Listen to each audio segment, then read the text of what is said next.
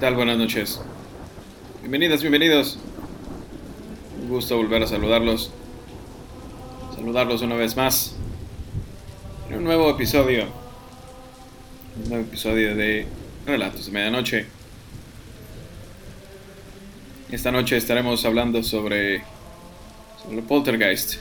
Este especial que vamos a dedicar vamos a dedicar a este este fenómeno conocido pero también desconocido por muchos y confundido a veces.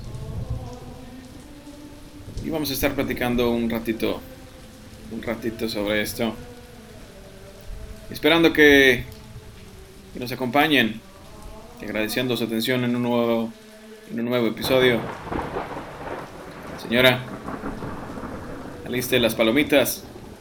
Señor, junte a su familia. Júntelos en la, en la sala.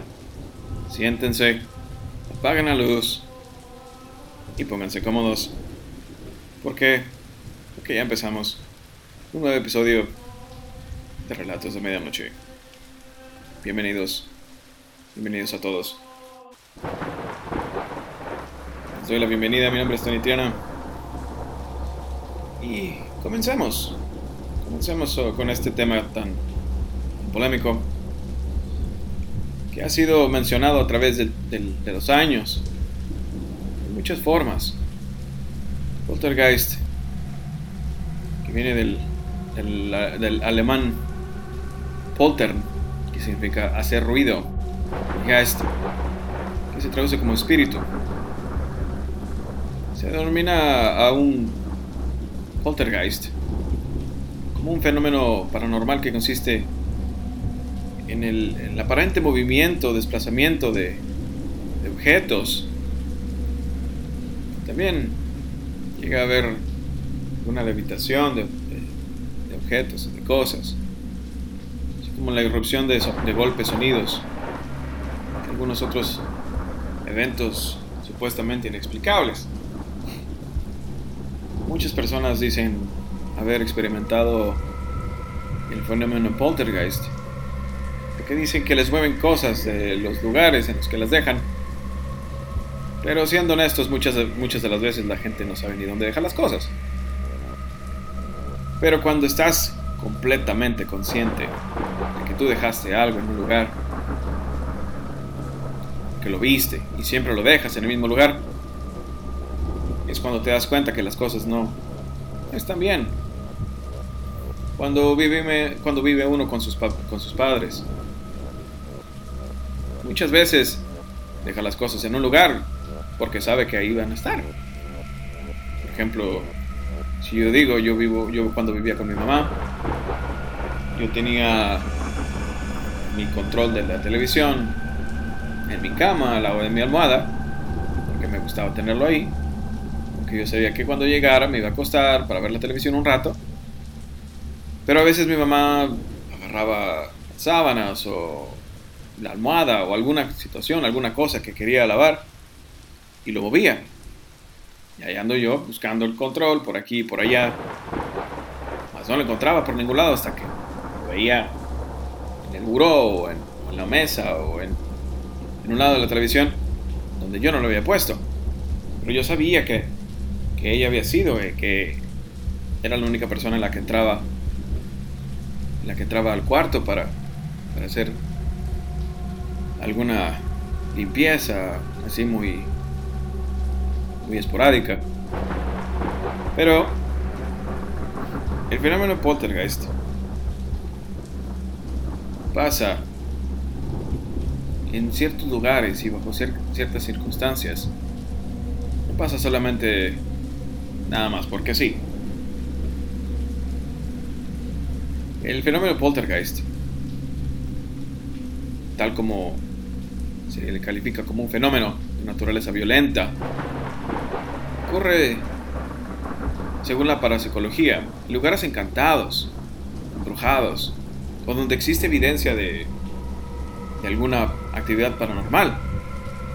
Y muchas personas lo asocian con fantasmas, o incluso vinculadas a una persona que, que ha fallecido que no se ha ido y la cual se manifiesta través de mover cosas, hacer sonidos, o incluso dar golpes en las paredes.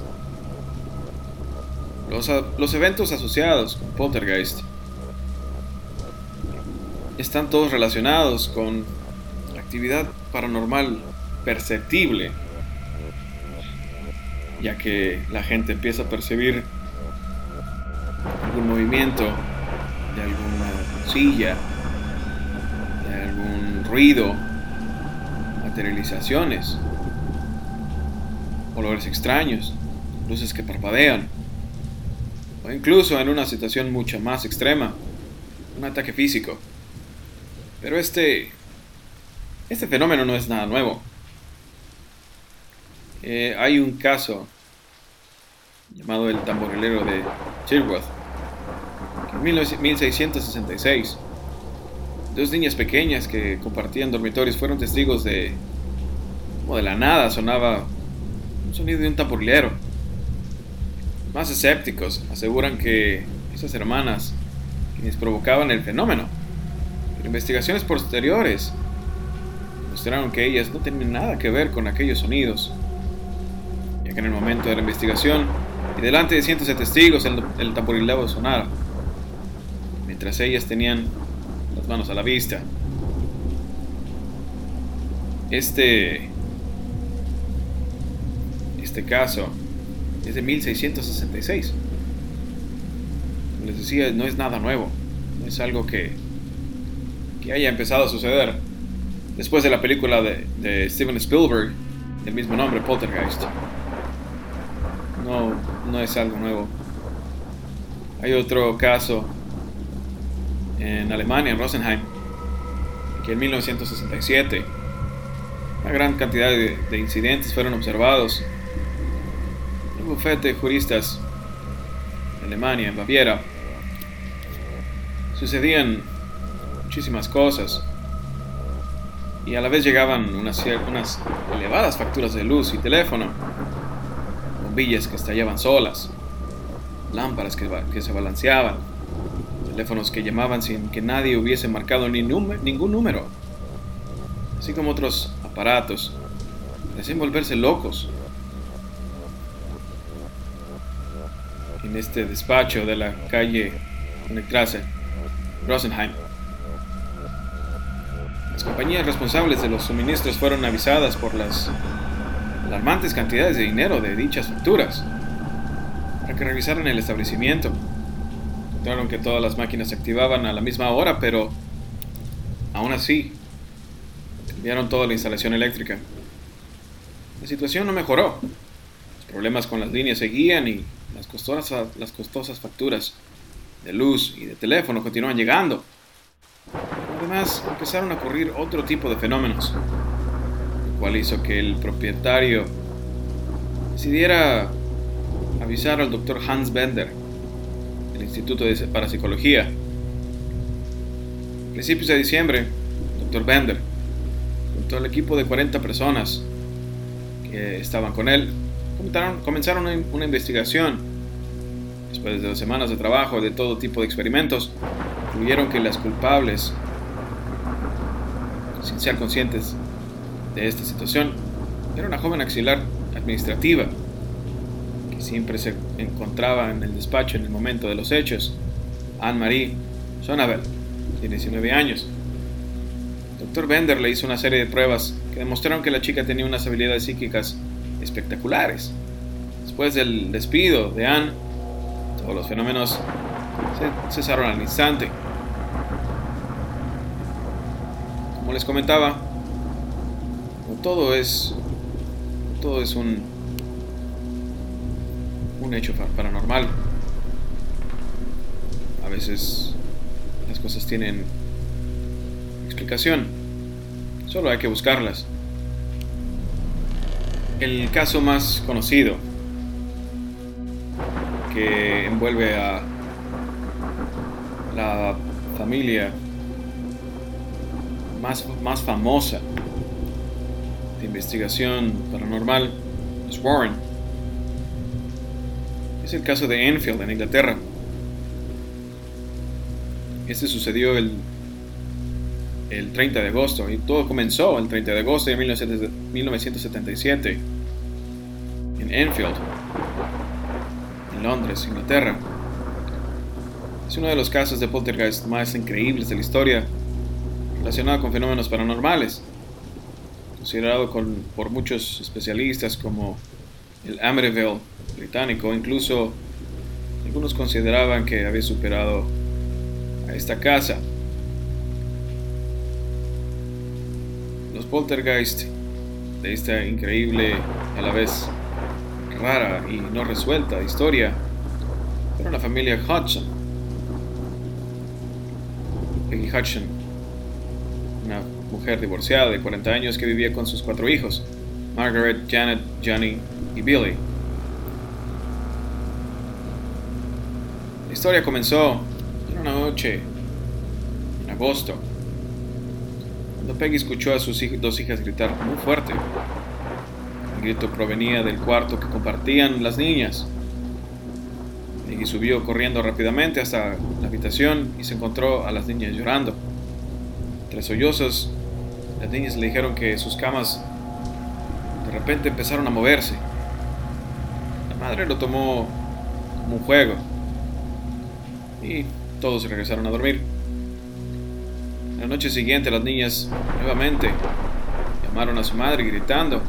Esta acudió al dormitorio y vio una silla que se movía por sí sola con mucha fuerza de un lado a otro.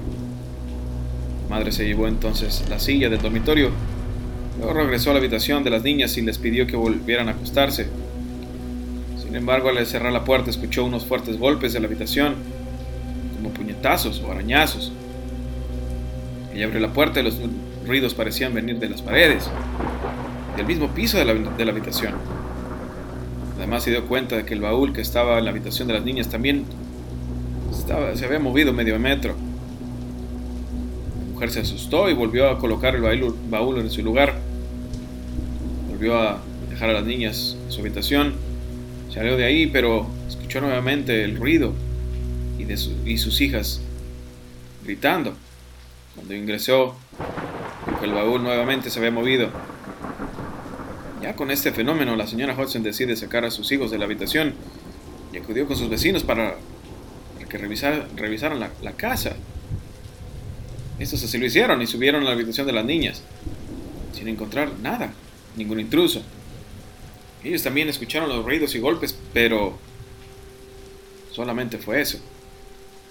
Fue así como a las 11 de la noche decidieron llamar a la policía. La policía se presentó en la casa y fueron testigos del hecho extraordinario, inexplicable. Dejaron constancia del movimiento extraño de una silla, pero no hicieron nada más porque consideraron que no era un asunto policial. Los fenómenos continuaron, pero se volvían cada vez más violentos.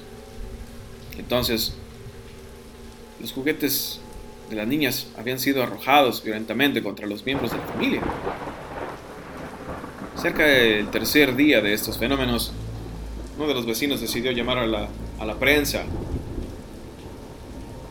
El diario se acercó, el diario Daily Mirror, que envió un periodista, George Follows, el fotógrafo Graham Barris, y el reportero Douglas Pence,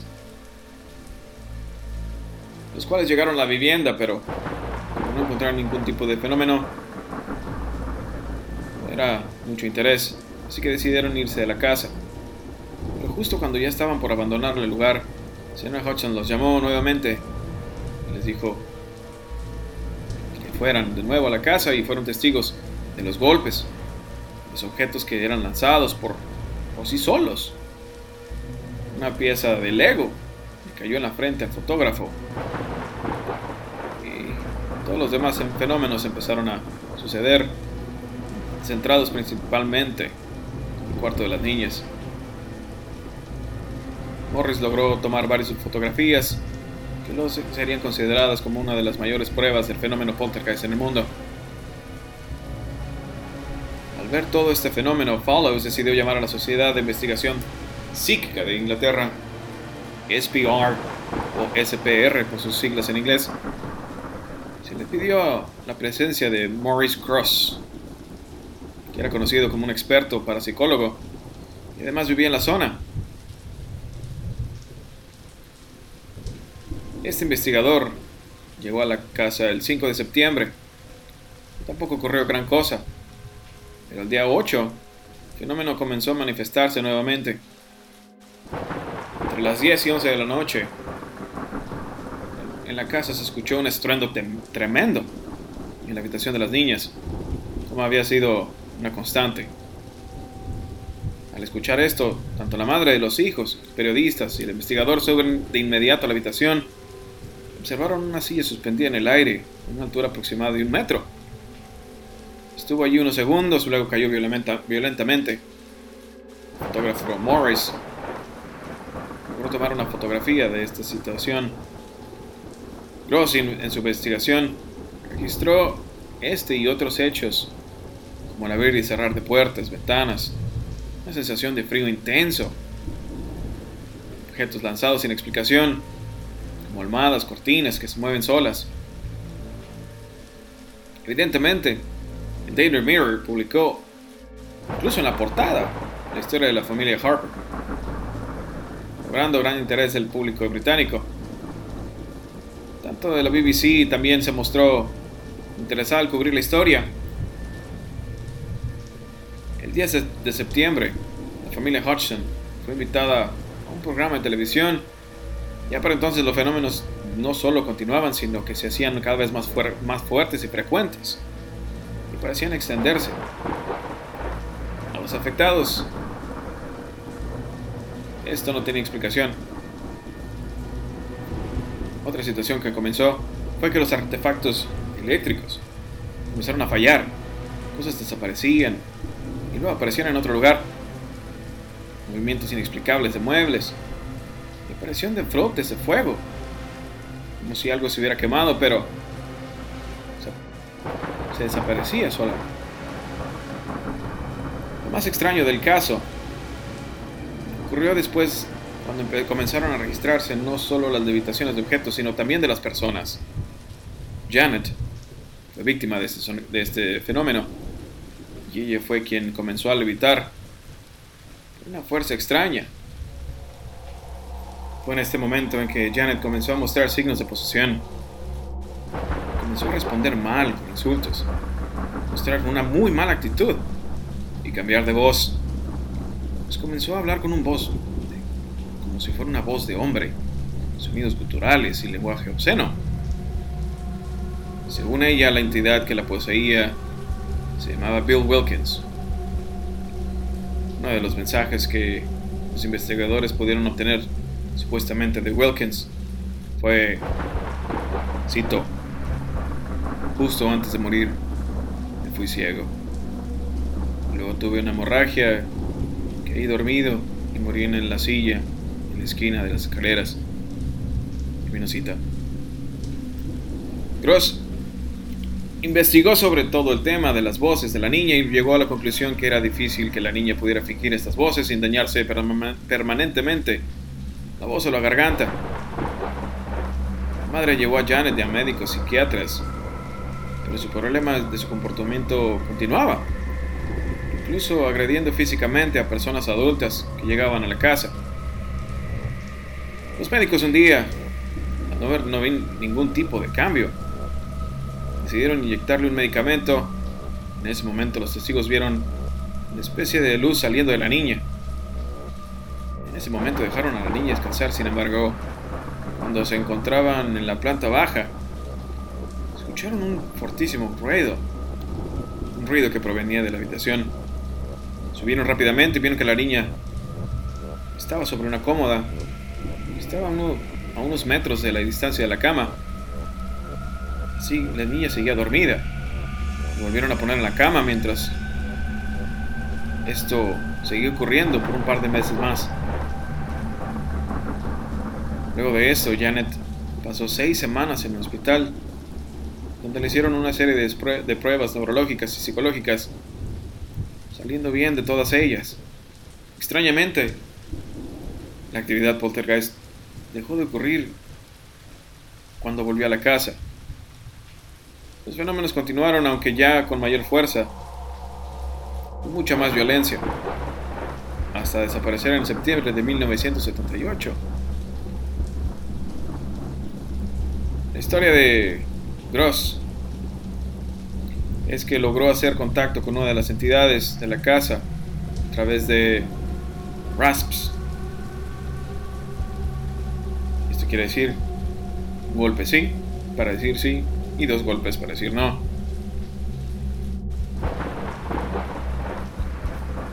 A mi parecer este es uno de los casos más, más conocidos, hablando de poltergeist. Y más en, en, la actualidad porque se hizo famoso a través de, de las películas de, de los Warren. Películas que han sido que han sido mal recibidas por muchas personas que dicen que son farsantes, que dicen que son mentiras, que juegan con los sentimientos de la gente y con el morbo de la gente también. Mas yo considero que son los investigadores paranormales más famosos y más, más conocidos por su trabajo serio. Y no tanto por jugar con la gente. Ellos se encargaban de decirle a, la, a las personas la razón real de lo que estaba pasando en sus casas. Y cuando encontraban algo verdaderamente conectado al fenómeno paranormal, ellos hacían la investigación. Elizabeth Warren falleció hace poco tiempo, aproximadamente un año, mientras que Edward, Edward falleció en el 2006. So Lorraine y Edward Warren, ellos han estado en, un, en una de las investigaciones más, más conocidas en la actualidad la muñeca Annabelle, la casa de Amityville, como les comentaba de Enfield, en Inglaterra, y muchas, muchas, muchas más. Ellos son quienes crearon este museo del ocultismo, en el cual tienen cientos de artefactos que fueron recolectando de sus investigaciones. Tienen un, libro llamado The Demologist o el, demonólogo, en el cual platican sus, sus experiencias. Ha habido muchas adaptaciones. Y todo comenzó con la película The Conjuring o El Conjuro. con Patrick Wilson y Vera Farmiga, cual hizo hizo crear este nuevo universo, vamos a decirlo, de películas relacionadas con, con los Warren. Como les comentaba, no todo está conectado al fenómeno poltergeist. A veces, a veces es algo conocido como psicorragia. ¿Qué es la psicorragia?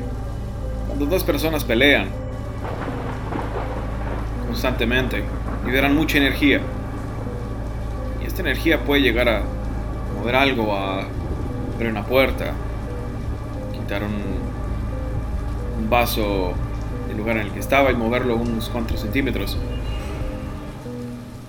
Pero es muy diferente el ver que se mueve un vaso a sentir que te agreden, a que te pegan, que te rasgan, que te, que te están observando muchas de las veces esto ya es algo más fuerte, es algo que ya no es un poltergeist.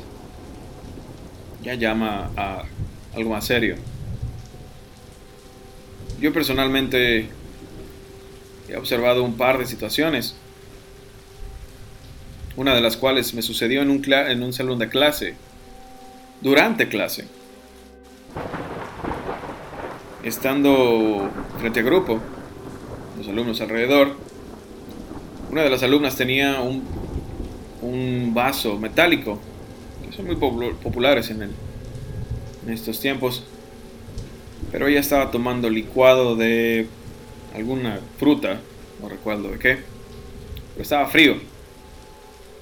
Pero no estaba con esta condensación que se les hace en la parte de afuera, que le llamamos sudor, coloquialmente. Acaba de llegar, se sienta. Estábamos platicando, estábamos comenzando la clase cuando de repente vimos todos como este vaso de su pupitre voló al centro del salón,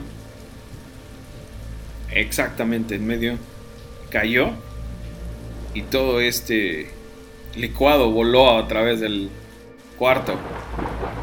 Pero no le cayó a nadie. Y solamente cayó al suelo. Solamente nos volteamos una vez unos a ver a los otros. Y veíamos cómo, cómo el, el vaso había caído. Pero nadie decía nada, solamente nos veíamos un poco como asustados todos y yo les dije, a ver, tranquilos, vamos a limpiar, limpiamos el, desorden, vamos a decir. Pero algo muy extraño, yo no le tomé mucha importancia, pero los alumnos sí, sí se asustaron. Esa es una de las situaciones que me ha, que me ha pasado. Otra de las situaciones que me ha acontecido tocó ver cómo en una casa en la que rentaba en Saltillo, como les comentaba, estas, estas situaciones eran muy, muy comunes. Me tocó ver una de las muchas veces como un vaso de plástico que tenía azúcar no recuerdo por qué el azúcar estaba, estaba dentro de este vaso, pero estaba ahí. Estaba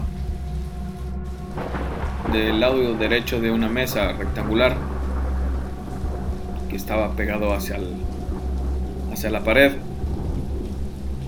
perpendicularmente.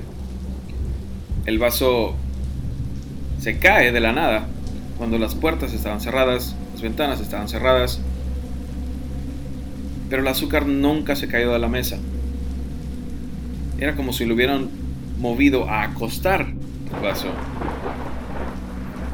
Por lo cual no le tomé mucha importancia, no me pareció algo agresivo, no me pareció algo que, que era como para asustarme. Solamente recogí el azúcar y, y así quedó. Otra situación que me pasó una, una amiga muy querida, se llama Laura, un día fue. Mientras yo estaba comiendo, ella estaba viendo su celular y estábamos platicando. Y claramente vi como movieron su cabello. Como si cuando llegas a saludar a alguien y, y mueves el cabello como para saludarlo de beso en el cachete vamos a decir, su cabello estaba cayendo sobre su hombro derecho. Y claramente vi como el cabello lo movieron hacia la parte de atrás de su, de su hombro derecho. Yo no le comenté nada porque ella es, es un poco miedosa, vamos a decir. Y no le gustan este tipo de temas. Le causan un poco de ansiedad y batalla mucho para dormir. Y por eso no le comenté nada. Y pues... Ese es un par de... Un par de situaciones que me han, que me han pasado a mí. En lo personal. Y así... Así llegamos al final de este... De este especial de Poltergeist. Este especial que fue dedicado a este tipo... A este tema. Que podríamos estar hablando un poco más, pero momento lo vamos a dejar ahí. Agradeciendo su atención y muy feliz de tenerlos una vez más en este, en este su, su podcast, Relatos de Medianoche. Me despido de ustedes por esta noche. Solamente les digo que tengan un, escalofriante noche. Cuídense y los veo en el siguiente episodio de Relatos de Medianoche. Hasta luego.